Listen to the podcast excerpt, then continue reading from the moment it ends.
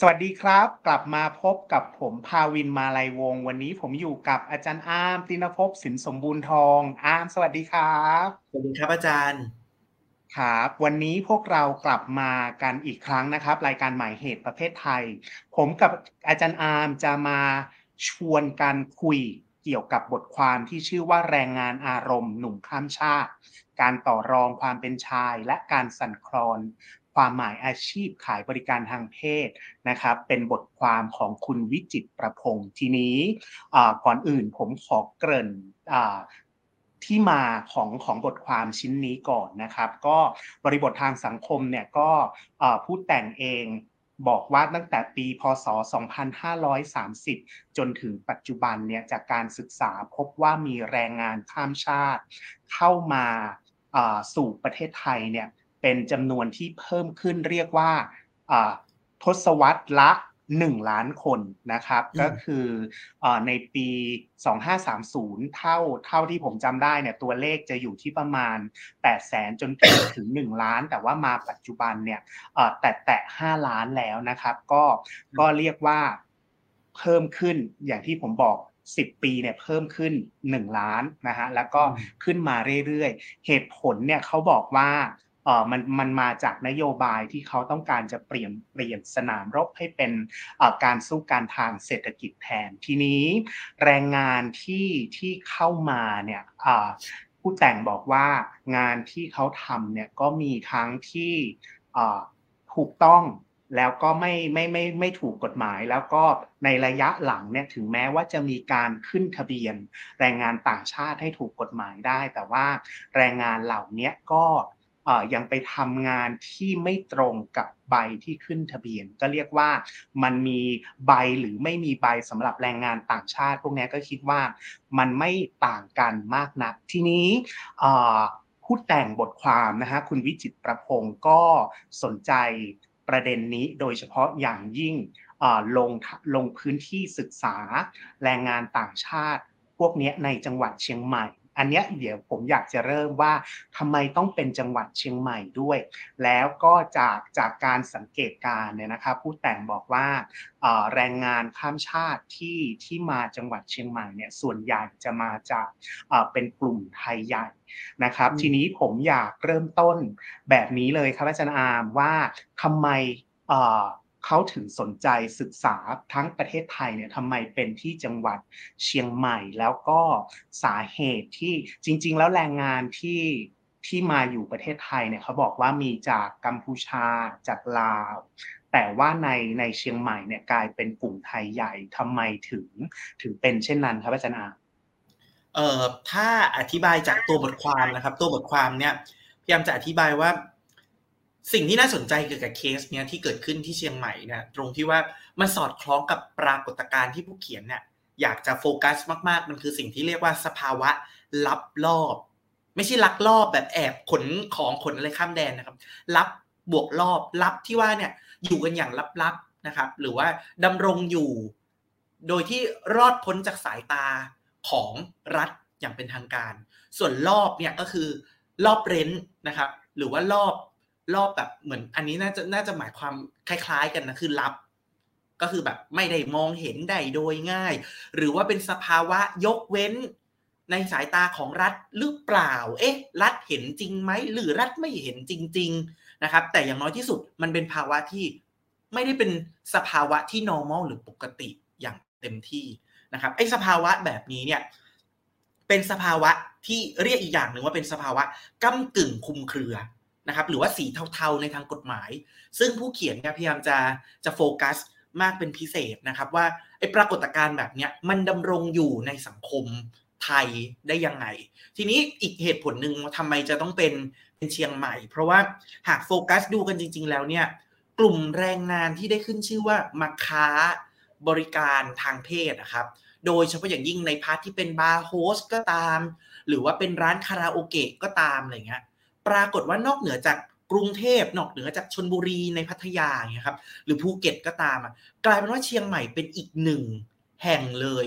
ที่มีกลุ่มประชากรกลุ่มนี้อยู่ค่อนข้างเยอะมากพอสมควรทีเดียว และหากเราพิจารณาในแง่ของกฎหมายนะครับ เอาเข้าจริงแล้วแม้ว่าตั้งแต่ช่วงทศวรรษ 2530 เป็นต้นมาเนี่ยรัฐบาลไทยจะแบบว่า เรามีนโยบายเปิดรับ แรงงานข้ามชาติจากประเทศเพื่อนบ้าน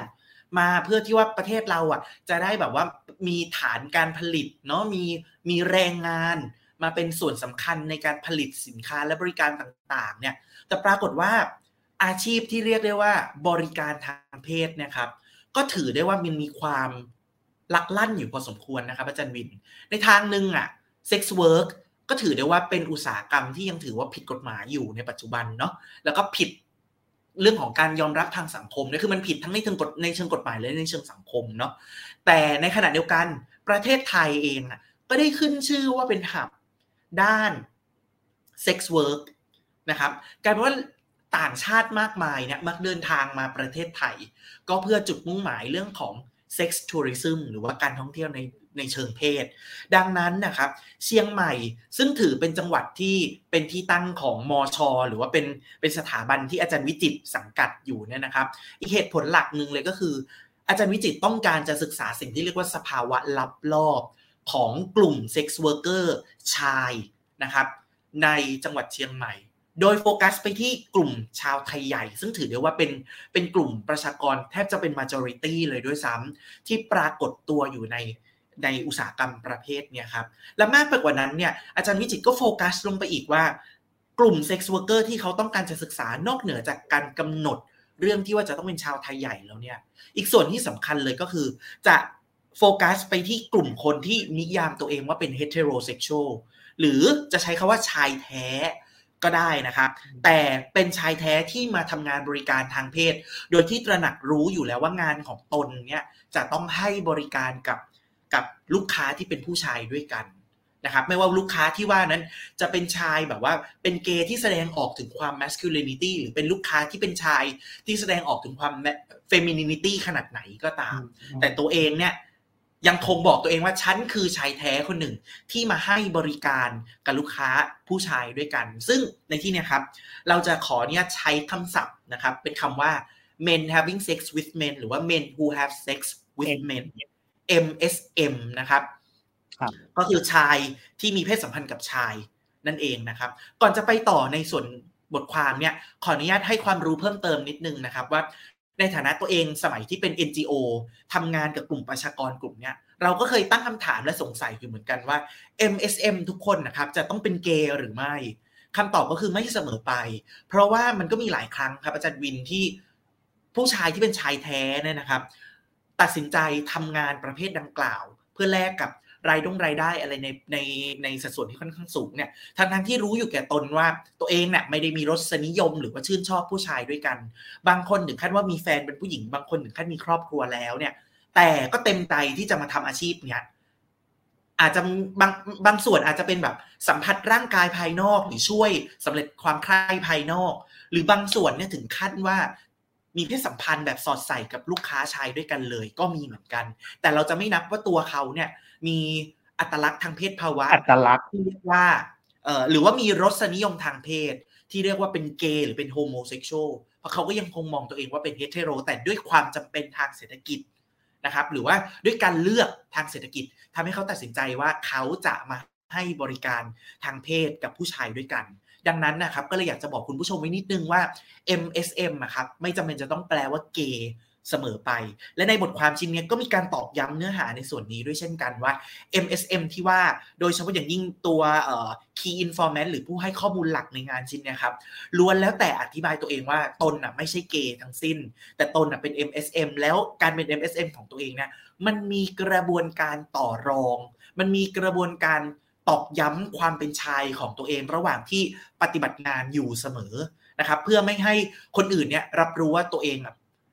เป็นอย่างอื่นไป เช่น เอ้ย เป็นเกย์หรือเปล่า เอ๊ะ คุณสามารถเปลี่ยนบทบาททางเพศมาเป็นฝ่ายรับ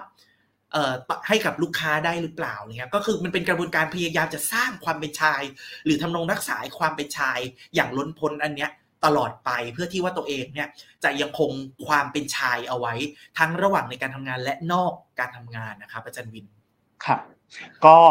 ก่อนที่เราจะคือเมื่อกี้อาจารย์ที่อาจารย์อาร์มบอกมาทั้งหมดเนี่ยเป็นข้อโต้แย้งที่อาจารย์วิจิตพยายามที่จะใส่มาในบทความชิ้นนี้ทีนี้เมื่อกี้ไหนๆอาจารย์อาร์มก็พูดถึงบัญญัติศัพท์ที่ที่จำเป็นในการที่คุยบทความชิ้นนี้แล้วว่าตัวเราเองตอนอ่านบทความอะก่อนที่จะหมดเวลา อยากให้อาจารย์อาร์มขยายความ คำนี้นิดหนึ่งเราคิดว่ามันน่าสนใจวัฒนธรรมนิรนาม ที่ที่อาจารย์วิจิตบอกว่าเอ้ยเชียงใหม่เนี่ยมันเป็นมันเป็นสถานที่ที่แบบว่ามีความก้ากึ่งอย่างที่อาจารย์อาร์มว่า อันนี้ผมเข้าใจแล้วแล้วก็เชียงใหม่วัฒนธรรมนิรนามนี่มันคืออะไรฮะ มันเหมือนกรุงเทพไหมอะที่ต่างคนต่างไม่สนใจกัน ที่เขาบอกว่าเป็นเป็นลักษณะที่เชียงใหม่ที่เอื้อต่อให้แบบว่าการทำวิจัยชิ้นนี้ครับอาจารย์อาร์ม จริง ๆคำว่าวัฒนธรรมนิรนามเนี่ยนะครับ มันก็มีคำนิยามซับซ้อนมากมายเลยแต่ว่าขออนุญาตเพื่อ save เวลาเนาะก็อาจจะอธิบายแต่เพียงว่าเออไอ้คำว่าวัฒนธรรมนิรนามเนี่ยก็อาจจะสอดคล้องกับที่อาจารย์วินกล่าวไปเมื่อครู่ครับว่า ด้วยความที่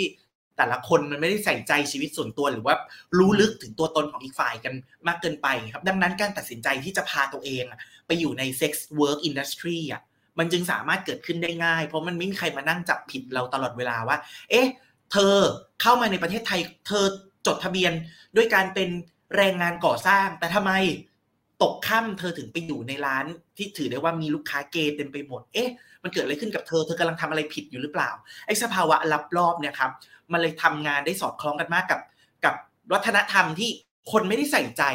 ตัวตนหรือชีวิตเบื้องลึกของกันและกันนะครับไอ้ความนิรนามดังกล่าวเนี่ย มันเลยไปได้ดีกับไอ้สภาวะรับรอบที่ว่าโอเค แบบว่าเราเก็บคำจำกัดความได้ครบหมดเลยฮะ ตอนนี้ต้องเดี๋ยวขอพักสักครู่แล้วเดี๋ยวกลับมาพูดถึงข้อโต้แย้งหลักๆ ในบทความชิ้นนี้ครับ สักครู่ครับ ครับ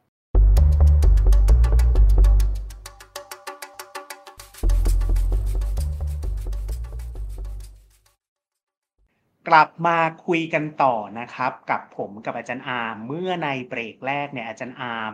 แนะนำทั้งบัญญัติศัพท์เหตุผลที่ทำไมงานชิ้นนี้เกิดขึ้นที่เชียงใหม่ทีนี้ อาจารย์อาร์มบอกแล้วว่ากลุ่มกลุ่มคนที่อาจารย์วิจิตไปศึกษาเนี่ยคือกลุ่มคนที่ define คิด จำกัดให้คำจำความตัวเองว่าเป็นชายแท้แล้วต้องมาขายบริการทางเพศให้กับกลุ่มชายรักชายเนี่ยทีนี้อาจารย์วิจิตพยายามจะศึกษา 3 ประเด็นก็คือประเด็นแรกปัญหาอะไรที่ที่คนกลุ่มนี้เจอข้อที่ 2 คือการต่อรองกับ บทบาททางเพศของตัวเอง อันนี้คือสิ่งที่ทำอัตลักษณ์ทางเพศเป็นแบบนี้นะครับ แล้วก็อย่างที่ 3 ก็คือการเขาเรียกว่า emotional labor นะครับ ก็เลยอยากจะขออาจารย์อาร์มช่วยขยายความนิดนึงฮะไปไปตามจุดเลยครับ เชิญเลยครับอาจารย์อาร์มโอเค อย่างใน part แรกเรื่องชีวิตลักลอบในเมืองเชียงใหม่ครับ จริงๆ เราแตะ part นี้ไปพอสมควรแล้ว ซึ่งอาจารย์วิจิตก็แบ่งออกเป็น 3 ส่วนนะหนึ่งคือในเรื่องของ ไอสถานะการมีบัตรไม่มีบัตรเนี่ยมันจะค่อนข้างค้านกับ common sense ของนักวิชาการด้านแรงงานจำนวนหนึ่งอยู่พอสมควรเลยที่พยายามจะส่งเสริมว่า เฮ้ย ถ้าเราเจอแรงงานที่ผิดกฎหมายเนี่ย เราก็ควรจะต้องส่งเสริมสิ ให้รัฐเปิดช่องทางในการเปลี่ยนสถานะพวกเขาอะครับ จากผิดกฎหมายให้เข้าสู่ระบบ เนี่ยมันก็ออกมาเป็นนโยบายในช่วงแบบ หลายปีที่ผ่านมาว่าโอเค เมื่อคุณมีบัตรแล้วอะคุณจะปลอดภัยขึ้นนะ แต่งานชิ้นนี้คนพบว่าในทางปฏิบัติมันไม่เป็นเช่นนั้นเสมอไป นะครับกลายเป็นว่ามีบัตรหรือไม่มีบัตรอะตัวแรงงานเองก็มองว่าสุดท้าย ฉันก็โดนจับโดนปรับอยู่ดีนะครับเพราะในทางปฏิบัติเอาเข้าตรงๆแล้วเนี่ยแรงงานก็ให้ข้อมูลว่าตัวเจ้าหน้าที่ตำรวจเองอะก็ไม่ได้เป็นไปตามกฎระเบียบแบบแผนที่รัฐ หรือว่าอำนาจอธิปไตยของรัฐได้กำหนดเอาไว้อะครับ มันก็มีความคอร์รัปชันนั่นนู่นนี่เข้ามาปรากฏให้เห็นอยู่เนืองๆประการที่ 2 พี่ไม่ได้เป็นตำรวจใช่ไหม ปรากฏว่าใน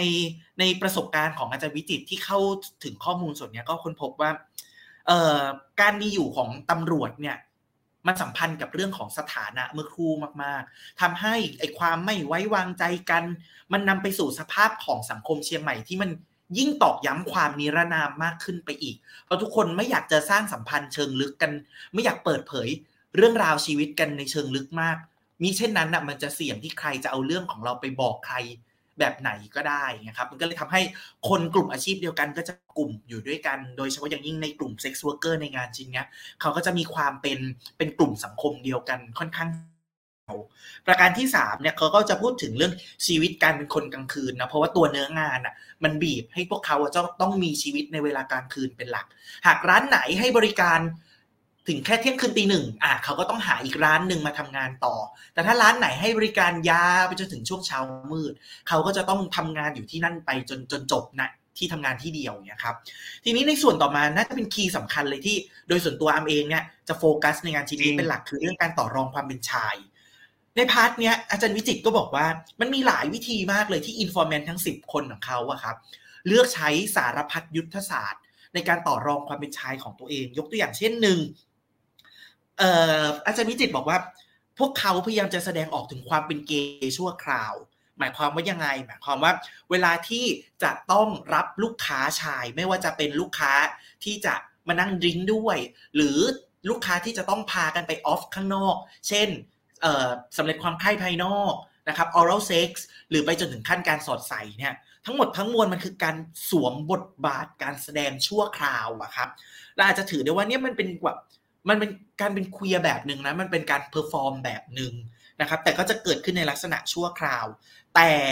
เขาก็ไม่ได้แบบว่าจะสามารถข้ามพรมแดนทางเพศไปได้สุด ยกตัวอย่างเช่น เฮ้ย ระหว่างที่ปรนิบัติลูกค้า ฉันสามารถเป็นรับ ฉันจะสามารถออกสาวได้เต็มที่ตามที่ลูกค้าต้องการ ไม่ใช่ ทั้งหมดมันยังคงมีเงื่อนไขครับอาจารย์วิน มันก็เลยนำไปสู่ยุทธศาสตร์แบบอื่นๆที่เกี่ยวข้องด้วย เช่น การที่เขาจะต้องตอกย้ำอยู่ตลอดเวลาทั้งกับลูกค้า แล้วก็อาจารย์วิจิตที่เป็นผู้วิจัยนะว่า ผมมีลูกมีเมียแล้วคำกล่าวดังกล่าวนะมันมีความทรงพลังมากๆ ในสายตาอาม ในแง่ที่ว่าบางคนนะครับ ก็จะแสดงตนตั้งแต่แรกแล้วเฮ้ยผมเป็นผู้ชายนะ ผมมีแฟนเป็นผู้หญิง ผมมีลูกมีเมียแล้ว แต่อาจารย์วิจิตก็บอกว่าบางคนอะ เมื่อคุยลึกไปมากขึ้นเรื่อยๆบางคนก็ไม่ยอมรับภายหลังว่าอันนั้นโกหกแต่การพูดประโยคเนี้ย มันยิ่งเป็นการตอกย้ำว่าฉันน่ะ ในสังคมว่าฉันผู้ชายที่โคตรมาดแมนนะและสองมันยิ่งเป็นการตอกย้ำตัวเองด้วยว่า ฉันยังคงมีความมาดแมนอยู่ ไม่ว่าฉันจะมีเซ็กกับผู้ชายกี่คนต่อกี่คนจะมีเซ็กส์แบบไหนกับใครยังไง จะวันหนึ่งจะรับลูกค้ามากขนาดไหนแต่ยังไง ฉันยังคงเป็นผู้ชายดังเดิมนะครับ ก็ถือได้ว่าไอ้คำว่าผมมีลูกมีเมียและมีเมียแล้วถือได้ว่าเป็น speech act แบบหนึ่งเนาะเป็นเป็นวจนกรรมแบบหนึ่งซึ่งมันทรงอำนาจมากๆผ่านสิ่งที่เราพูดอะแล้วมันก็จะผูกโยงกับปฏิบัติการทั้งหลายในชีวิตของเราอะให้ผูกโยงไอ้ความหมายเบื้องหลังประโยคเนี้ยนะครับสามผมเป็นฝ่ายรุกเท่านั้น เมื่อครู่เพิ่งบอกว่าเขาเป็น queer ชั่วคราวหรือ perform ชั่วขณะครับ แต่มันมีเงื่อนไขอยู่ตรงที่ว่าตราบเท่าที่ฉันเป็นฝ่ายรุก ฉันจะยังคงความเป็นความเป็นชายความเป็นแมนเอาไว้ได้ ดังนั้นไม่ว่าจะผิวขาวจะเนียนขนาดไหน หรือจะไม่ได้มีกล้ามชัดเจนขนาดไหน แต่จะไม่เป็นรับเด็ดขาด เพราะเขาให้ความหมายคำว่าการเป็นรับเนี่ยมันเป็นในฐานะของการเป็นผู้ด้อยกว่า เป็นผู้ที่มีความเป็นชายน้อยกว่านะครับการปล่อยให้ลูกค้าเนี่ยสอดใส่เข้ามาทางทวันหนักนะถือว่าถือได้ว่าเป็นการทำลายความเป็นชายในทัศนะของพวกเขา ดังนั้นลูกค้าสามารถ เอ่อ oral sex หรือว่าเลียทวันหนักได้ แต่จะไม่อนุญาตให้มีการสอดใส่ทวันหนักโดยเด็ดขาดนะครับ นอกจากนี้ก็จะมีวิธีการอื่น ๆ ที่สำคัญ เช่น รอยสักบนร่างกายนะครับ รวมไปถึงการขับขี่มอเตอร์ไซค์บิ๊กไบค์ขอพูดรวมๆกันไปเลย เขามองว่ามันมีการแสดงออกหรือหรือ จะเรียกได้ว่าเป็นเป็นเป็น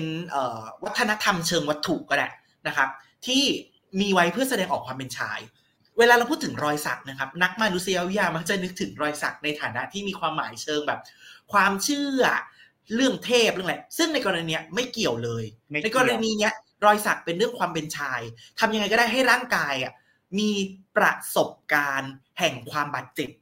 แห่งความอดทน ซึ่งรอยสักมันจะสะท้อนความสวยงาม และบ่งบอกผู้เห็นว่า ฉันผ่านความเจ็บปวดมาได้ ฉันมีความอดทนนี่คือสัญลักษณ์แห่งความเป็นชาย